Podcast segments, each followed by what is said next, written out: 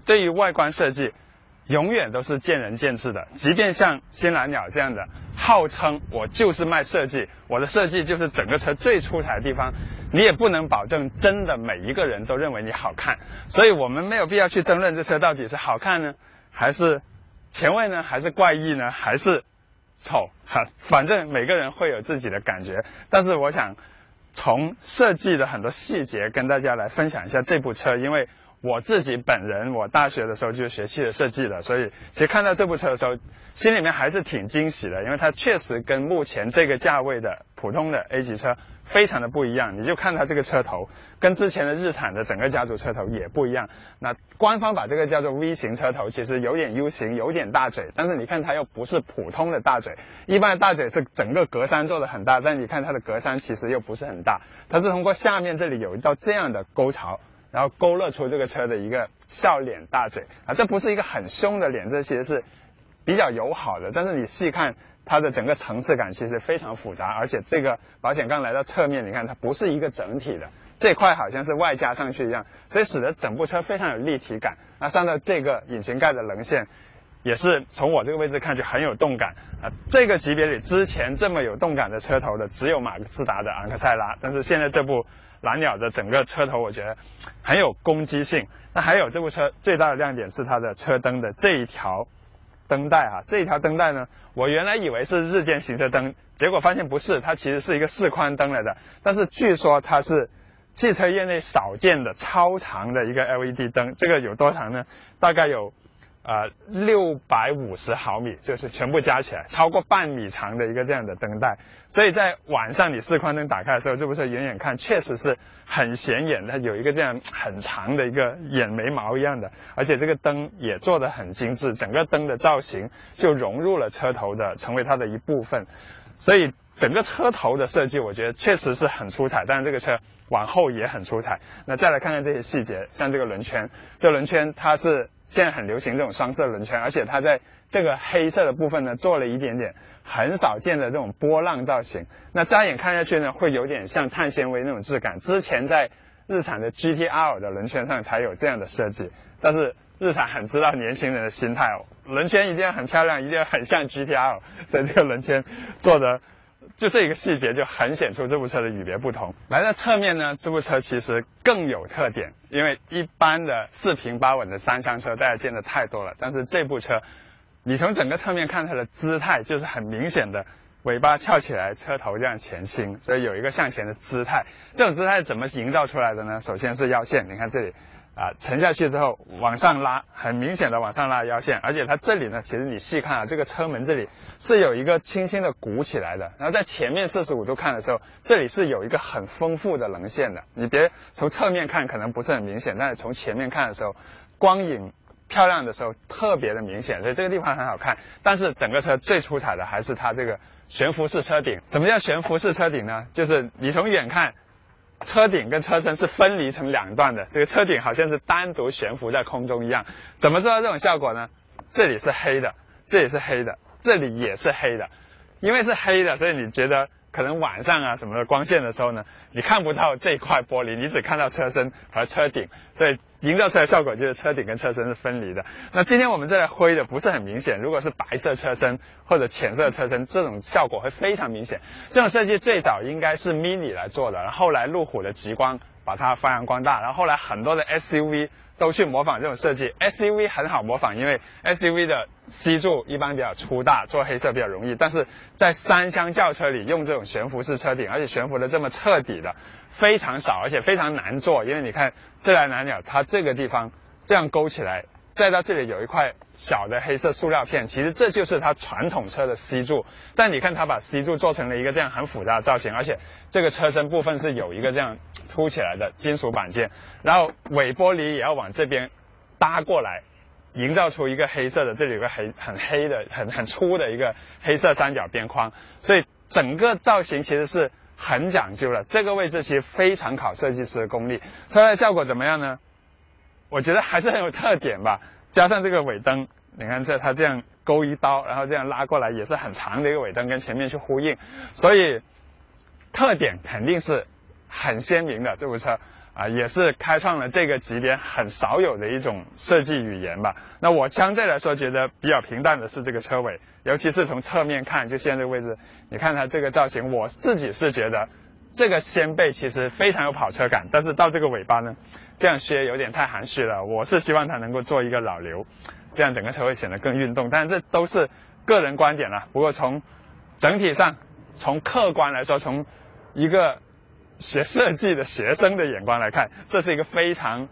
好的案例，一个非常好的学习案例。我不敢说它一定是个很成功的设计，但它真的非常大胆。那来到这个角度呢，是我跟摄影师精心挑选的一个角度，正好可以用来展示新蓝鸟的设计的水准，或者它的心思到底在哪里。那其实它的线条非常多，我把这种线条分成三个层次。第一个层呢是主线条，主线条包括这条非常明显的像过山车一样的。腰线，然后呢，车顶一条很直的车顶线，还有车灯的这些，包括前灯，很明显的这些个性化的线条，勾勒出这个车很鲜明的一种活泼的感觉。那第二个呢，就是棱线，就是车身的曲面组成的一些线条。你看，这里有一条，这里一条，这里一条，这里一条，这里算是棱棱线，这个是棱线，这个还是棱线。当然还有这个车身腰线也是一条棱线，然后前面。翼子板这里，这里有一条，这里有一条，这里还有一条小的，底下这里有一个像刀锋这样勾起来的，这些都是棱线，很多条把它的曲面组合起来，显得这个车非常立体感。那第三个线条呢，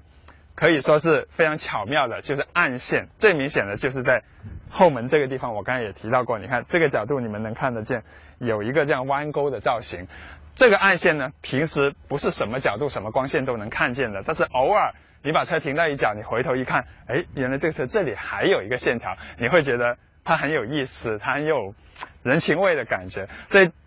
把一个蓝鸟设计成一个这样很养眼或很扎眼的造型，真的不是一件简单的事。设计师真的是很用心的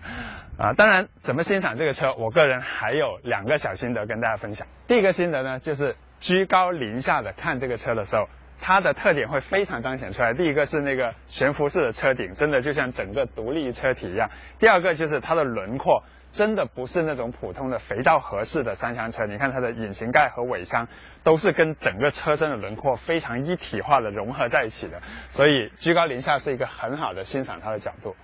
第二个欣赏点呢，就是从低往上看，这时候你能很清楚的看到它的那个很有动感的腰线，还有整个车顶往上收，像一个金字塔一样的整部车四平八稳的感觉。还有这部是高配版，它那个十七寸的轮圈，这样看也很有运动感。所以这个角度是非常像一部跑车的。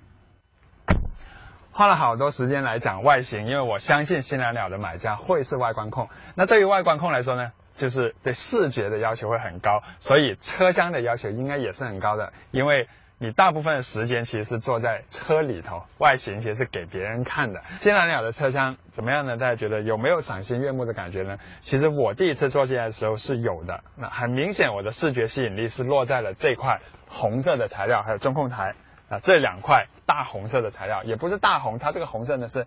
暗红色，有点桃红色。有一点斜的方格，而且这个摸下去其实是立体的，所以不管是什么光线看，其实它的反光很丰富，很漂亮。这个让我想起了有点像六七十年代那种咖啡厅里头的桌布那种感觉，就红色斜方格或者那种啊女孩子七十年代女孩子穿的那种方格裙啊，可能这是我个人的联想，你也可以有你的联想。但总的来说，这个东西给人感觉就是很时尚的，而且是一种。很有生活情调的时尚啊，比起你放一块桃木啊，或者放一块普通的金属面板，真的是要高明很多。可以说把整个车厢的氛围提亮了。当然，在车厂的那个配置表里头，我看到它也有全黑的选择，但我是强烈建议选这个红色的，配上方向盘上一点点这种红的缝线，座椅的红缝线，整个车厢很容易整个格调就提起来了。这种格调又不是特别的运动，也不是特别女性化，就是居中的。取舍的非常好，是一个很准确的时尚感的格调。那当然，这部车其他的造型其实也是很有心思。比如说，这个仪表台的上半部呢是一种比较刚硬的、有棱线的造型，让你在开车的时候视觉看出去，在这里呢你会得到一种暗示，觉得这个是比较有力量感的。但是往下呢，这些又是圆形的按钮啊，这些啊很人性化的各种的界面方便，很好用，按钮的大小都差不多。你看，这是人体工程做的很完善的。看，还有杯座也是位置很就手。这个手枕呢，稍微我有点不满意，是它位置偏后了。如果再往前一点会更好。那但是其他方面人体工程都很好，仪表大大的。还有这个方向盘很值得一提的，它下面这里呢是截了一段，是一个平的造型。这种造型呢，一般常见于超跑。啊，第二就是常见于德系的性能车，那为什么呢？因为他们做的低，超跑其实腿部空间是有限的，如果方向盘这里再做圆呢，它会顶脚。那所以这个设计最早是出现在超跑上，那现在在新蓝鸟这样的十来万的年轻人买的车上，给你一个这样的很有超跑 feel 的方向盘，我想大部分人应该会很高兴。还有就是女士驾驶的时候，即便你的座位坐得很高，这个造型也有助于你。有活动的空间，不至于方向盘顶脚。因为我确实认识一些女性，是因为她坐得高，她的脚从油门抬到刹车的时候，它的膝盖是会顶到方向盘的啊。但是这样的造型就没有这个问题啊，所以这是有实用性的，同时也是整个车厢年轻化、运动化的一个很好的体现。新蓝鸟是全系都有这个底部半圆的方向盘的造型设计，只是我们这台顶配呢，它的皮质会更讲究。你看它里头是。打孔的皮，外面呢是包了几道的这个合起来的这个真皮，所以整个做工我觉得跟大众的 GTI 这种性能车的做工都可以一比。这个是现在很流行的全触摸屏的界面了，包括收音机啊，还有手机互联。有了手机互联呢，就不需要导航了，因为你手机里安装导航就可以了。最近这个后座呢，我有两个小的意外收获。第一个，我发现它的头顶空间啊。比我想象的要更好一些，因为我看外形觉得它后面其实很斜很斜的。一般这种车呢会削这个后脑的空间，但是这部车我坐进来是至少没有顶头啊，还有个两个手指吧。但一米八的人坐进来可能会顶头，但这已经可以接受了。我觉得作为一个外形这么有运动感的车来说，那第二个小发现就是它这个车窗。虽然说视野你看出去这个地方有点往上扬，但是它并不挡你的视野，因为你的眼睛这样看出去其实是很自然的。这块增高反而是增强了你的安全感，而且它这个车窗可以完全的降下去，这里无遮无挡，很多车这里还会有一个小玻璃，它也没有，所以其实。当这个车行进起来的时候，我们把所有车窗打开，坐在后座的人感觉还是挺无拘无束的啊！这种感觉，我觉得我坐在这个位置看出这个车窗，尤其你现在看出去绿的这种感觉，还是挺好的。那当然也不是说都好。那这个车我发现它其实还是有些节约成本的，比如说后座这里是没有阅读灯的啊，晚上我想在后座看书没有办法。还有这个门板一大片其实是塑料的，前面也是这样，嗯，没有。远没有它的仪表台的设计那么讲究，还有后座这个门板只有一个杯座，就是储物格也比较小。这里中间呢没有空调出风口，不过这台高配呢，它有一个 USB 插口，这里还有一个很大的可以放手机的空间，这应该是很符合年轻人的要在后座插手机。但这个东西也只有高配才有，同样这个手枕呢也是高配才有啊。但是整个空间对于一部年轻人买的家用车来说，我觉得应该已经符合各种要求了。尾箱也是能展现这部车比较理性的一面的。外形虽然是个轿跑车外形，但是打开尾箱很大，开口也很高，这个很深，方方正正，旁边偷空间都偷得很到位。然后这个打开呢，里头是一个小备胎，但是呢，工具摆放得很整齐，周围还有一些空间可以放杂物，而且这块板啊，我觉得也比。以前的日系这个级别的车要好很多，日系这个级别的车，你看它是那种硬纸板，呃，其实那个不是真的纸啊，但是那种材料给人感觉不太好。但是它现在也做成这种黑色打孔的，而且这里还有一块啊垫子，是防止这个随车工具颠簸的时候敲到这个有响声的，所以这些小细节也更注重了。那前面的座椅呢可以四六分割放倒，这个对于年轻人来说是很重要的，因为年轻人可能要放一些。户外运动的器材啊，滑雪板啊这些东西，当然这里有个坎啊，稍微大件东西搬运没那么方便，但是能放倒也都挺好，这开口也算挺大的。关于新蓝鸟的驾驶呢，我有两个背景，首先要交底的。第一，它是一个卖设计的车，而不是一个在技术上特别有战略意义的车，所以日产在造这个车的时候呢，是用了比较多的现成的技术资源的。比如说它的底盘平台还有动力系统，其实跟轩逸都是有一些比较密切的关系的。这是第一点。第二点就是蓝鸟是一个。设计定位面向年轻群体的车，那年轻群体他在驾驶上的要求是什么呢？第一，新手多，第一次买车的年轻人多，所以这个车必须要很容易开，很好上手。另一方面呢，年轻人嘛，当他从新手逐步变得更加熟悉开车的技巧之后呢，他就会喜欢开快一点，喜欢有一点运动感，所以。这是对蓝鸟的整个车的调教提出了一些新的要求，它既要容易上手，同时又要开起来不那么沉闷。那其实我刚才这一堆话说完，基本上就已经把蓝鸟的驾驶感觉也都概括完了。因为这部车开起来呢，就是我刚才描述的那些特性。首先，它因为是现成的底盘和动力系统，所以这个车机械方面非常完善。它的动力系统就是日产最典型的1.6配上 CVT 的这套动力，发动机的运转很平顺，低扭也很好，一千五百转很轻松能够把速度提起来。CVT 的变速箱超级平顺，日常无论你是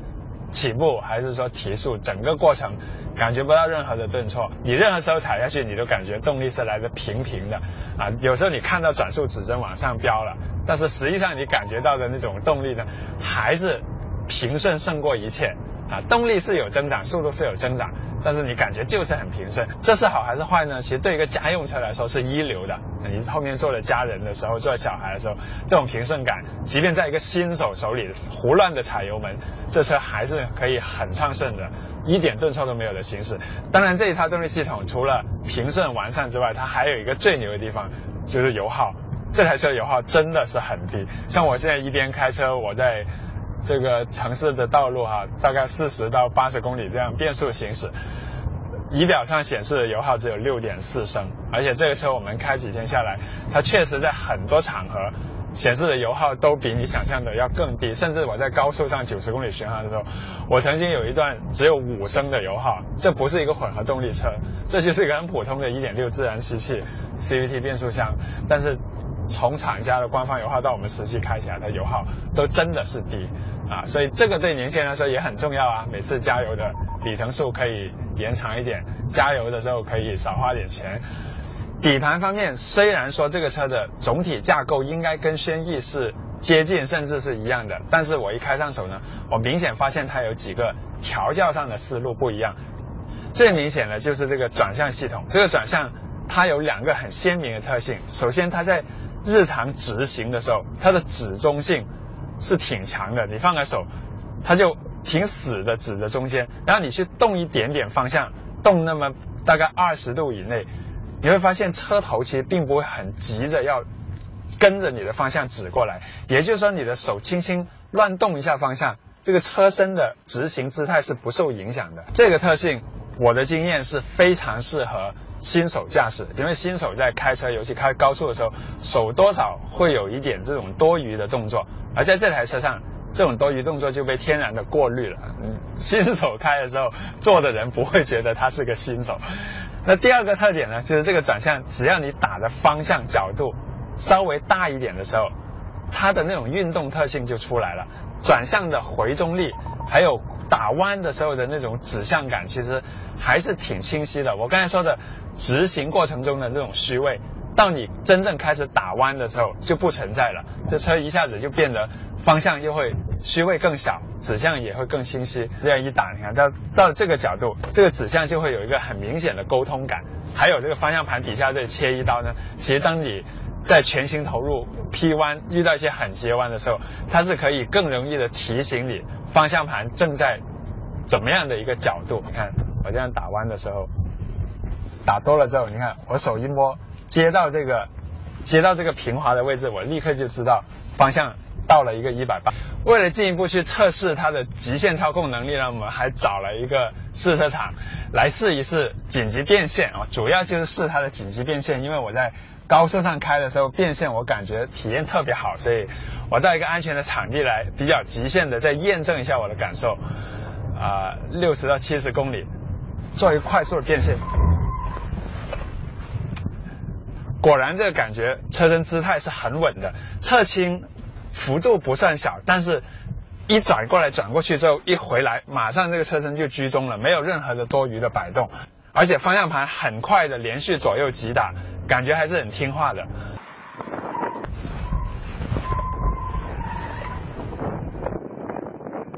反正我从车里面的感受还挺安稳，有信心。我相信从车外看这个车的姿态，应该也是比较皎洁的姿态，不会是那种很难看软脚的姿态。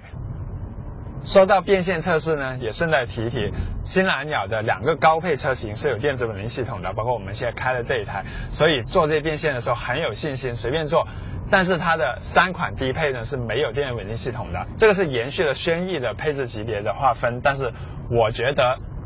电子稳定系统列为标配，应该会更适合它所面对的年轻新手的市场。我们这台车上还有三个比较少见的，或者这个价位少见的装备，就车道偏离系统。车道偏离的时候，它会嘟嘟嘟的警报声；跟车太近的时候会有警报；还有旁边盲区有车的时候，这里会有盲区的警报。那这些东西呢，在二十多万的。低级车、高配车经常会有，但是在一个十四万的家轿，就这个十四万多的顶配版本上，能够出现这样的主动安全配置也是比较少见的。这也说明厂家其实还是给了这些预算稍微宽一点的新手买家一个很好的选择，就你我可以帮你把车做得更加安全。啊，相对来说，这台顶配它没有电动座椅，它的车厢有些用料。